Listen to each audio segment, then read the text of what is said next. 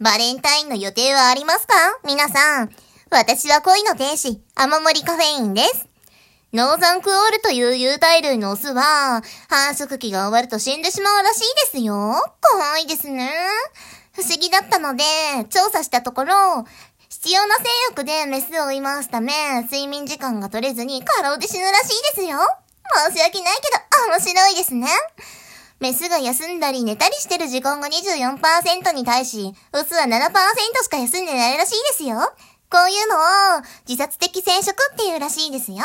皆さんは気をつけてくださいね。